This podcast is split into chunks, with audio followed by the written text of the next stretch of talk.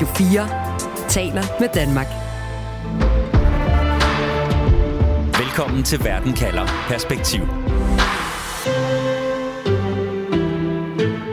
Han har været afhængig af både hårde stoffer og alkohol, og blevet sat i forbindelse med lyssky aftaler i både Ukraine og Kina.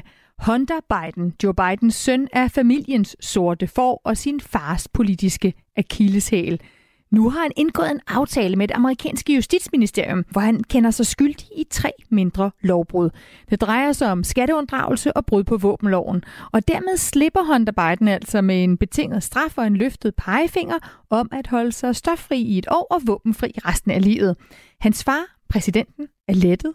Demokraterne er lettet.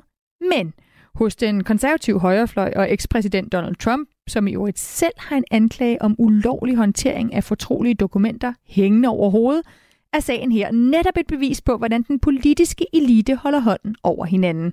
Derfor spørger jeg i dag, hvorfor skal Joe Bidens søn ikke i fængsel? Jeg hedder Stine Krohmann Dragsted. Velkommen til Verden kalder perspektiv, hvor jeg stiller et spørgsmål, der giver dig perspektiv på verden omkring os, og på 30 minutter giver dig et svar. Du lytter til Radio 4. Og med mig til at besvare det spørgsmål har jeg i dag Anne Alling, som er med fra Nashville, Tennessee og USA-journalist. Velkommen til, Anne. Tak skal du have, Stine. Og jeg har også øh, Mads Dahlgaard Madsen, USA-kender og tidligere indrigspolitisk rådgiver på den danske ambassade i Washington. Tak skal du have, og goddag, Anne. Goddag, goddag, Mads. Mads og Anne.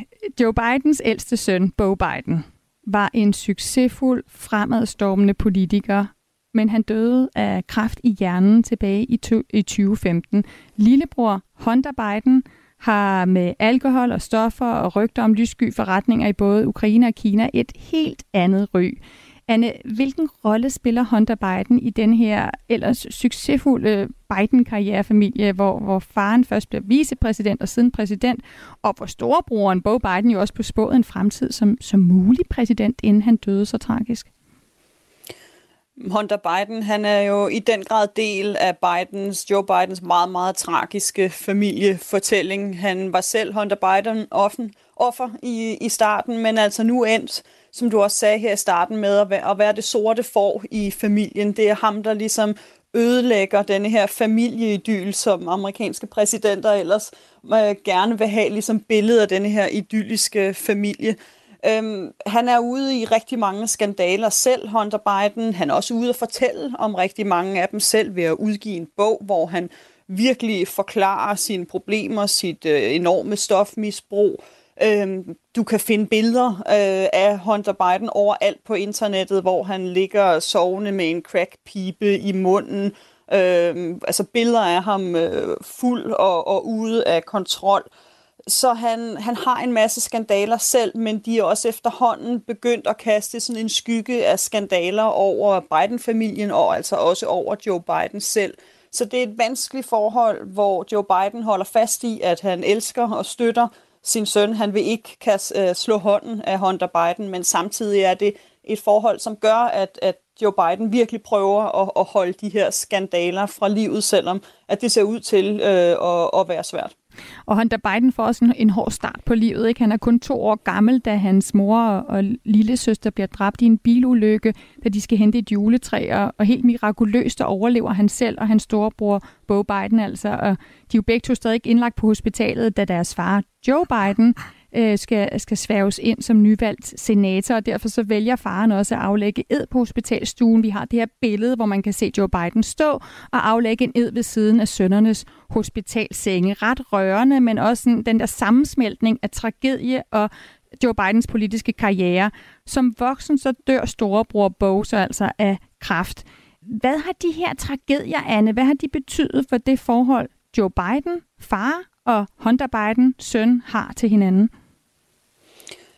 Det har betydet, at de, at de har et, et, et stærkt forhold, altså et, øh, et, et, ja, et stærkt bånd, som, som er skabt af de her tragedier, de, de har været igennem. Som du nævner det her billede, hvor, øh, hvor Joe Biden han bliver indsat som, som senator, den yngste senator nogensinde indsat. Han bliver indsat på hospitalet. Vi kan se øh, Hunter Biden ligge som toårig i en hospitalseng ved siden af Altså deres familieliv og Joe Bidens karriereliv har været fuldstændig flettet sammen lige siden øh, Hunter Biden blev født, og de har fulgt hinanden gennem op- øh, og nedture i, i hele livet, også fordi Joe Biden har været så, så offentlig og er så offentlig kendt en person, så har Hunter Bidens liv øh, også altså været i været i mediernes søgelys øh, hele livet. Så på den måde så, så er de meget koblet sammen, øhm, og, og samtidig er det klart for Joe Biden, som har mistet to børn,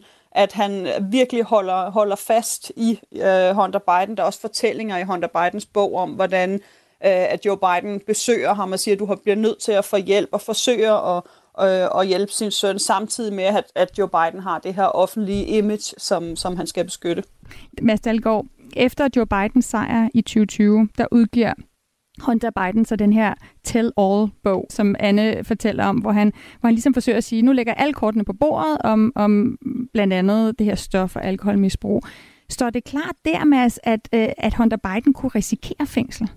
Ja, det gjorde det øh, på det tidspunkt, fordi at, øh, han, han var faktisk allerede under undersøgelse i, hvad hedder det, på, på det tidspunkt, den her bog kommer ud. Og den bog, den ligger faktisk, der kommer noget bevismateriale frem, som er en af de øh, en af, hvad kan man sige, bevismateriale, der ligger til grund for den dom, som vi har set, der kommer i den her uge. I særdeleshed den med alkoholen, øh, hvor han har, øh, han har fået anskaffet sig et våben, mens han har været under påvirkelse af alkohol og stoffer. Og der har han altså løjet på en form, den her form, han, man skal udfylde, inden man køber den her. Og det er altså noget, der kommer som nogenlunde. Meget information kommer fra den her bog. Men altså, Hunter Biden har lige fra starten af, fordi han har været den her tragiske figur i øh, Biden-familien. Han har været sådan det sorte for over for Bo Biden, hans storebror, sådan, han, altså den der heldestatus, som han havde, der har han været det sorte for. Der har han været det svageste led. Så han har været under undersøgelse og været i hvad kan man sige, myndighedernes søgelys i meget, meget lang tid, fordi han netop har ageret på alle de her mærkelige måder. Og så dels på grund af, at hans far øh, har været så magtfuld politiker, så har han så også været under undersøgelse fra republikanerne. De har simpelthen set hvad hedder det, Hunter Biden som en måde at få adgang til at angribe Joe Biden. Han er simpelthen blevet et våben, som der er blevet brugt imod hans egen far. Og det vi jo så måske lige skal slå fast, det er jo, det er jo Trump, da Donald Trump er præsident, som altså udpeger en anklager, der skal undersøge Hunter Biden. Og det er den undersøgelse, som har stået på i fem år nu, som er afsluttet med, at Hunter Biden har indgået en aftale med det amerikanske justitsministerium, hvor han altså kender sig skyldig i tre, kan vi kalde det, småforbrydelser. Men Hunter Biden har også tidligere været central i en masse historier om, at han skulle have været engageret i nogle ret problematiske forbindelser. Og der, der skal man lige holde tungen lige i munden. Ikke? Det drejer sig blandt andet om, at Hunter Biden skulle have lukreret på sin fars politiske indflydelse til at tjene store penge på forretningsforbindelser i Ukraine, i Kina, i Rumænien, og at Joe Bidens politik omvendt skulle have været påvirket af Hunter Bidens forretningsforbindelser. Og den her sag, den førte til gengæld til en rigsretssag mod Donald Trump, som blev mistænkt for at tilbageholde ukrainske udviklingsmidler for simpelthen at presse de ukrainske myndigheder og præsident Zelensky til at undersøge sagen. Mads, Hvis vi lige kigger tilbage på det sidste valg mellem Biden og Trump i 2020, hvilken rolle spillede de her anklager mod Hunter Biden så der? Jamen, de spillede en afgørende rolle. Øh, der var Hunter Biden faktisk en fuldstændig central, i, øh, central øh, brik i, øh, i i hvert fald de sidste afgørende måneder i præsidentvalget dengang. Øh, Hunter Biden, en af den meget, meget kompleks hvad kan man sige, øh, historie, han har her, det var også det, du opridsede med de forskellige forretningsforbindelser rundt omkring i Ukraine og Kina og, og andre steder. Øhm, der, der alt det mener man, at man kan få bevis for ved at dykke ned i Hunter Bidens laptop. Og hvis man googler Hunter Bidens laptop, så finder man ud af, at det er en integreret del af den politiske samtale i USA. Det er sådan en af de her historier, der bliver ved med at være der. Og den øh, laptop, de informationer, de dukkede op i måneden op til øh, præsidentvalget i 2016. Det var altså det, som man fra republikanernes side håbede ville være det, man kalder en oktober surprise i amerikansk politik. Altså en afgørende oplysning, der der øh, øh, fuldstændig påvirker valget i en retning, så, så, så, så det kan afgøre valget til sidst. Og man havde altså håbet på, at den her Hunter Biden-laptop og de informationer om, at Hunter Biden havde, havde hvad hedder det, shady forretningsforbindelser, som øh, Joe Biden var indlemmet i, dem havde man håbet på, at ville tippe valget til Donald Trumps favør dengang i oktober, da de kom frem. Så Hunter Biden var en fuldstændig integreret del af det valg dengang. Mm. Det, det er lidt svært at forestille sig, at, at et familiemedlems indrømmelse af sådan relativt små forbrydelser, skatteunddragelse, øh, øh, det her med at have, være under påvirkning, når man er i besiddelse af et våben, at det kunne få den store betydning i en valgkamp i, i Danmark. Men i USA har det altså potentiale til at blive stort til i begge to. Anne Alling, øh, hvor meget betyder familien i amerikansk politik?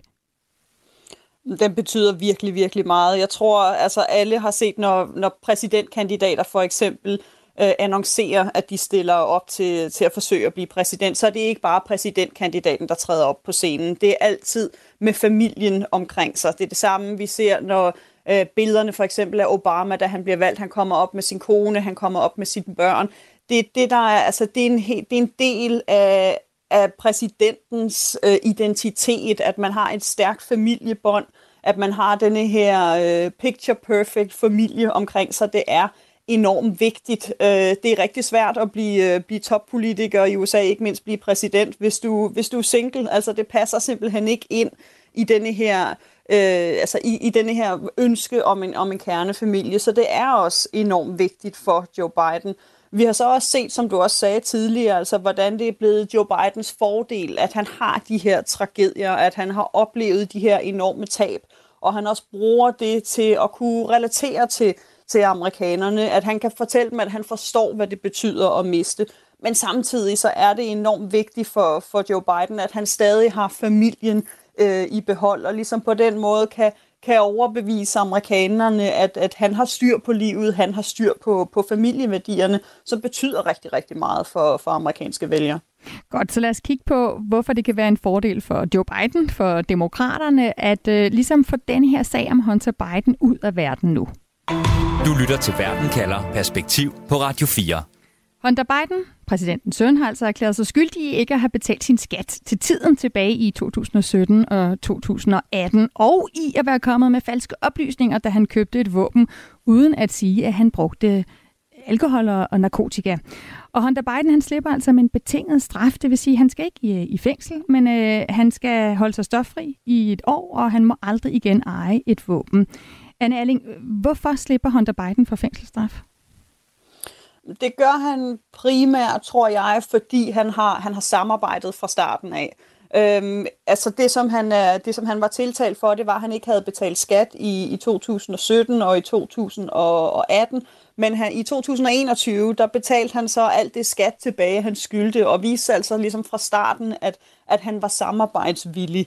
Øh, og han viser det altså også nu ved, at han går ud og laver den her forlisaftale, indrømmer, altså erkender sig skyldig, og man kan sige, altså helt modsat af for eksempel øh, Donald Trump, der ligesom nægter alting og, og vil tage kampen op med det samme, jamen der ligger øh, Hunter Biden så ligesom fladt ned på ryggen øh, og indrømmer, og det gør altså, at han står i en helt anden situation øh, i den her retssag. Og det hænger meget sammen altså, med hele den måde, som Hunter Biden de seneste par år har, altså, har håndteret de her skandaler på samme måde med, at han skriver bogen, han giver tv-interviews om, om sit misbrug og sine mange problemer, så, så bruger han ligesom samme strategi her over for, for retten over, over, at han, altså, han indrømmer og viser, at han er samarbejdsvillig, og det gør, at, øh, altså, at øh, at Justitsministeriet er interesseret i at indgå en, en forlisaftale med ham. Men her synes jeg jo, det er super interessant at se, hvad det er, han indrømmer, ikke? og hvad det er, at der bliver indgået aftale om. Fordi det er jo, vi har været inde på, at det er Trump selv, der har udpeget den anklager, som Hunter Biden nu altså på en eller anden måde samarbejder med, at han indgår en aftale med om det her med skatteunddragelse og våbenbesiddelse. Men som vi også lige talte om før, så går republikanernes beskyldninger jo meget videre end det. Altså de handler om, at Hunter Biden skulle have korrumperet ikke, sin far med, med de her lukrative lyssky pengeaftaler med, med Ukraine og Rumænien og, og Kina. Mads, hvad ved vi om, hvad den her Trump-udpegede anklager har undersøgt om de beskyldninger? Jamen, dem har han faktisk, altså det startede faktisk med at være en bred undersøgelse, der skulle undersøge de, øh, hvad kan man sige, meget skib, hvad kan man sige, shady forretningsforbindelser, som, som Hunter Biden har. Men der gik ikke forholdsvis mange år, før man ligesom indsnævrede undersøgelsen til at handle om øh, skattespørgsmålet og så det her våbenspørgsmål.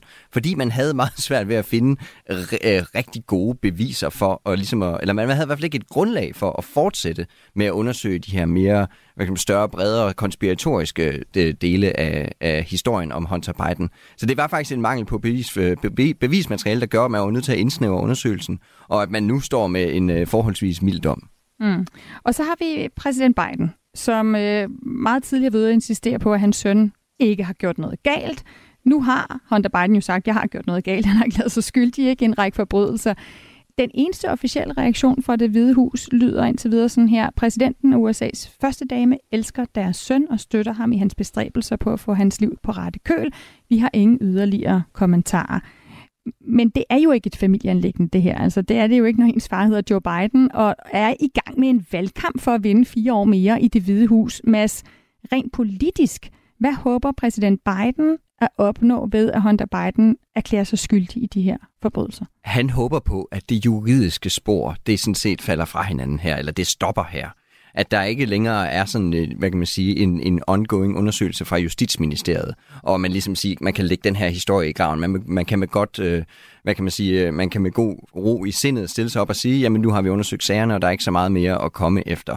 Og så kan man være lidt politisk, øh, der, der, er i hvert fald nogen, der har snakket med i Washington det seneste døgn, som siger, jamen det her, det kan, det kan faktisk godt gå hen og blive en fordel for Joe Biden, fordi han får lukket det juridiske spor, men det politiske spor står stadig tilbage, hvor republikanerne simpelthen kommer til at lave den ene undersøgelse af Hunter Biden efter den anden øh, øh, fremadgående, altså i de næste mange år, hvor øh, øh, undersøgelseskomiteen i kongressen, som er ledet af en, en, en meget højere højorienteret republikaner, der hedder James Comer, kommer simpelthen til at bruge enorme mængder ressourcer og en enorm mængde tid på at undersøge Hunter Biden, så det til sidst bliver sådan lidt fjollet og lidt absurd, at man bliver ved med at sige Hunter Bidens laptop osv.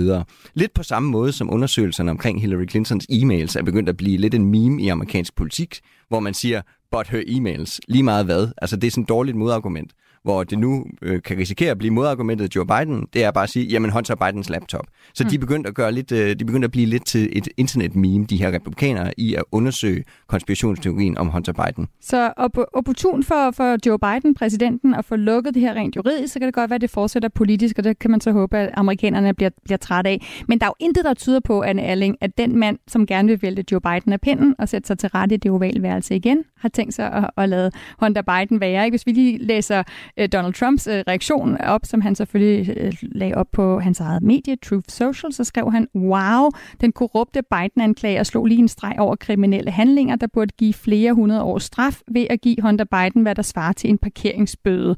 Vores system er helt i stykker. Anne, hvad er det helt præcis, Trump mener, at de dækker over?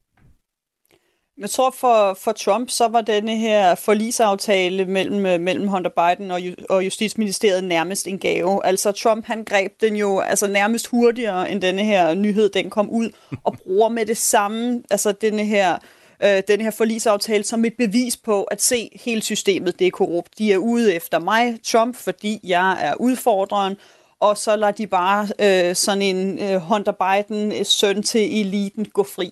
Altså han bruger med det samme den her aftale som, som sit argument for, altså for det, der ligesom får hele hans kampagne til at hænge sammen. At det er DC, at det er eliten, The Swamp, som, som er korrupt, og de er ude efter øh, sådan en som Trump. Så på den måde, altså så på samme måde som det her måske kan politisk blive en, en fordel for, for Biden, som, som Mads beskriver det, så er det helt sikkert også noget, som Trump og højrefløjen i det hele taget håber på, de kan bruge som, som argument for hele deres fortælling om, at ja, at eliten er korrupt, og, og at republikanerne bliver nødt til at blive mm. indsat for ligesom at gøre op med denne her øh, forskelsbehandling mellem, øh, mellem de røde og de blå i, i USA. Mm. Og, og Mads Dahlgaard, du siger, at det er jo faktisk også, altså hele den her fortælling, altså på den ene side har vi Hunter Biden, præsidentens søn, der slipper for fængsel, på den anden side har vi Donald Trump, præsidentens ærkerival, hvis retssager fortsætter, og som risikerer øh, overvis i fængsel.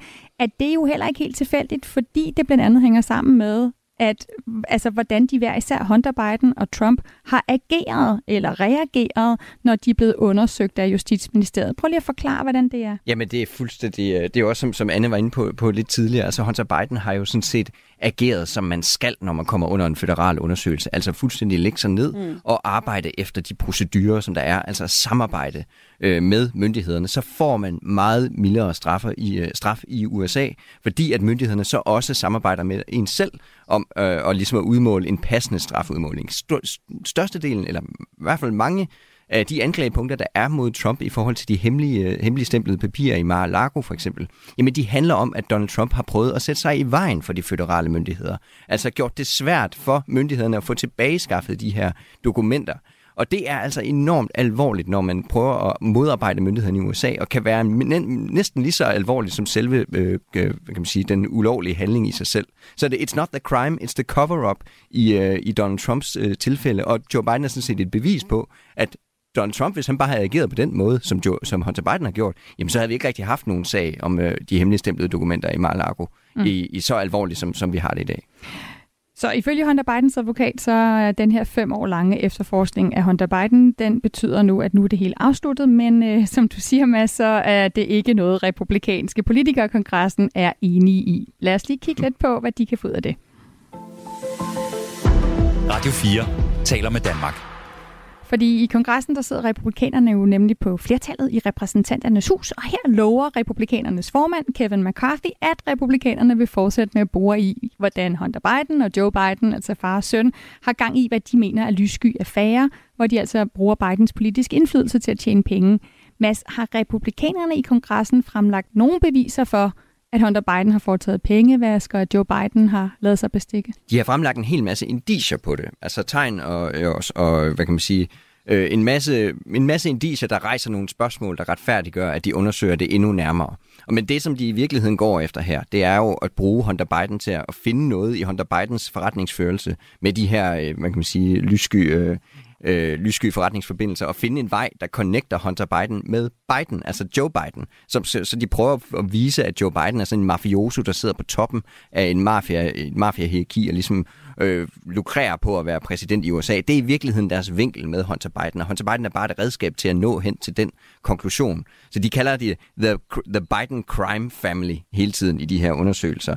Øh, så til de er fremlagt indiser, der retfærdiggør, at de bliver ved med at undersøge. Og det er også derfor, jeg siger, at det her det kan blive sådan en snowball, der bare bliver ved og ved og ved i overvis. Lidt på samme måde, som det undersøgelsen omkring Hillary Clinton var det dengang i 2015-2016. Øh, det kan overraske lidt, ikke, Anne? Fordi her i Danmark, der har altså Hunter Bidens mange moralske problemer. Det er måske nogen, vi har hørt om, da han udgav en bog, ikke? men det er jo ikke noget, der fylder så meget. Vi har meget mere fokus på Trumps mange mm. retssager. Hvor meget tror du overhovedet, Hunter Biden kommer til at fylde i valgkampen 2024? Den kommer uden tvivl til at fylde rigtig, rigtig meget på, på højrefløjen. Og, det, altså, og så, kan, så kan Biden og demokraterne kæmpe nok så meget, de vil for at, at tige det ihjel. Men, men der er løbet, altså kørt. kører Hunter Biden, han fylder enormt meget i konservative medier. For eksempel, da, da Trump han blev tiltalt her for anden gang af Justitsministeriet, og samtlige øh, amerikanske medier, de gik i breaking, der klikkede jeg over på Fox News, og de sad og talte om Hunter Biden. Mm. Altså det, gør, det har de gjort længe, og det bliver de ved med. Og det er det, som jeg tror er enormt vigtigt at forstå, fordi selvom man godt kan sige, at i, i danske øjne måske, okay, så var det her en mindre sag, det er en mindre indrømmelse, Hunter Biden han kommer med, så er det virkelig vigtigt at huske på, tror jeg, at altså 90 procent af amerikanerne, de sidder ikke og følger med i hver eneste lille detalje og ser nyheder hele tiden. De får overskrifterne, måske fra, fra medierne, men også fra deres omgangskreds. Og i republikanske omgangskredse, jamen, der er overskriften, at her er en, øh, en søn, Hunter Biden, som tydeligvis er gået i hundene. Der er alle de her billeder af, hvordan han er fuldstændig ude af kontrol. Han har shady forretningsforbindelser. Altså, han, han ser ikke øh, ligesom god ud på, på overfladen. Han er tydeligvis altså ikke, ikke ren. Og nu bliver han så altså, frifundet, eller han laver den her forlisaftale i republikaneres øje med, som hele tiden hører de her om Hunter Bidens laptop og The Biden Crime Family, og som de hele tiden bliver mindet om, at der er et eller andet, der er et eller andet uldent ved denne her familie, og nu går han så bare fri det gør, at, øh, at der ligesom underbevidst ligger i hos republikanske vælgere, at her er der noget, der, der ikke rigtig stemmer overens, og på den måde, jamen, så vil øh, den republikanske højrefolk blive ved med at bruge Hunter Biden som det her bevis, som ikke rigtig er et bevis, men alligevel er det på, at, mm. at, at, at Biden-familien de behandles anderledes, og at sådan en som Trump, han bliver politisk forfulgt hele tiden. Så det gør ikke så meget, at de kun har indicier i kongressen. Altså det handler om, at de faktisk har en ret god sag, når at de skal ud republikanerne og overbevise i hvert fald mm. højrefløjsvælgerne om, om det her. Mads, øhm, altså Øh, i flere år der har Trump jo sagt, at der er omfattende valgsnyd i USA, og det er grunden til, at han for eksempel ikke vandt i 2020. Nu går Trump et skridt videre. Han angriber hele det amerikanske retssystem og siger, at det er det, der vil spænde ben for, at han kan blive præsident igen.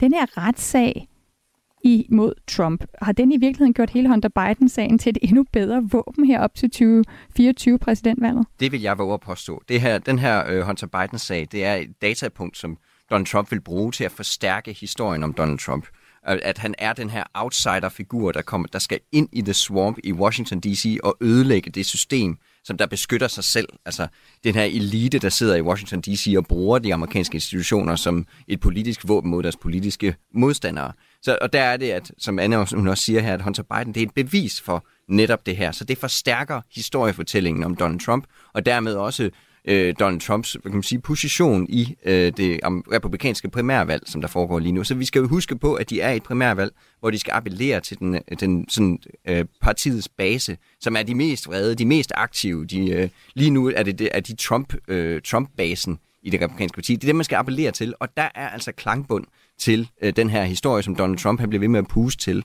øh, hvor han så nu øh, kan bruge Hunter Biden som en bevis til at styrke den endnu mere.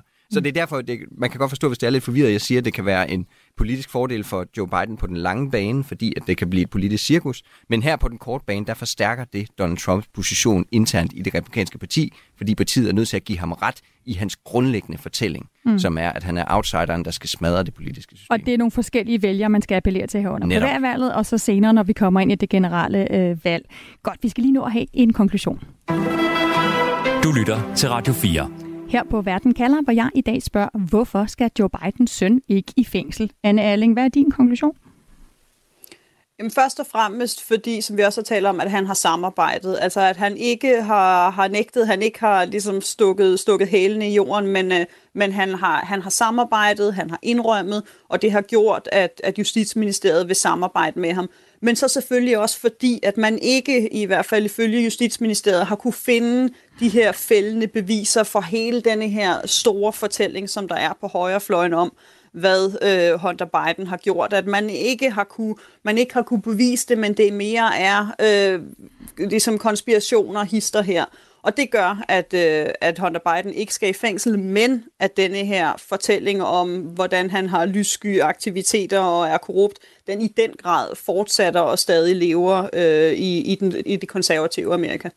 Mads Dahlgaard Madsen, hvorfor skal Joe Bidens søn ikke i fængsel? Jamen det skal han af et meget lavpraktisk årsager, at, at, at de her anklager, de er ikke så alvorlige, dommen er ikke så alvorlig, og at han har samarbejdet med myndighederne. Men at det faktum, at han ikke skal i fængsel, det er lige præcis et bevis for den, my, den hvad kan man sige, det republikanske fortælling om, at de politiske institutioner, eller de juridiske institutioner, basale samfundsinstitutioner, er blevet politiseret i USA. Mm. Og derfor, han skal ikke i fængsel, men det er fuldstændig ligegyldigt i den politiske samtale i USA. Tusind tak, Mads Dahlgaard Madsen, altså USA-kender og tidligere andelspolitisk rådgiver på den danske ambassade i Washington. Og også tak til Anne Alling, USA-journalisten med fra Nashville i Tennessee. Og uanset hvad der sker, så kan du få svar på et afgørende spørgsmål her i Verden kalder med mig, Stine Krohmann Dragsted. Det er mandag og torsdag, du kan lytte til programmet live.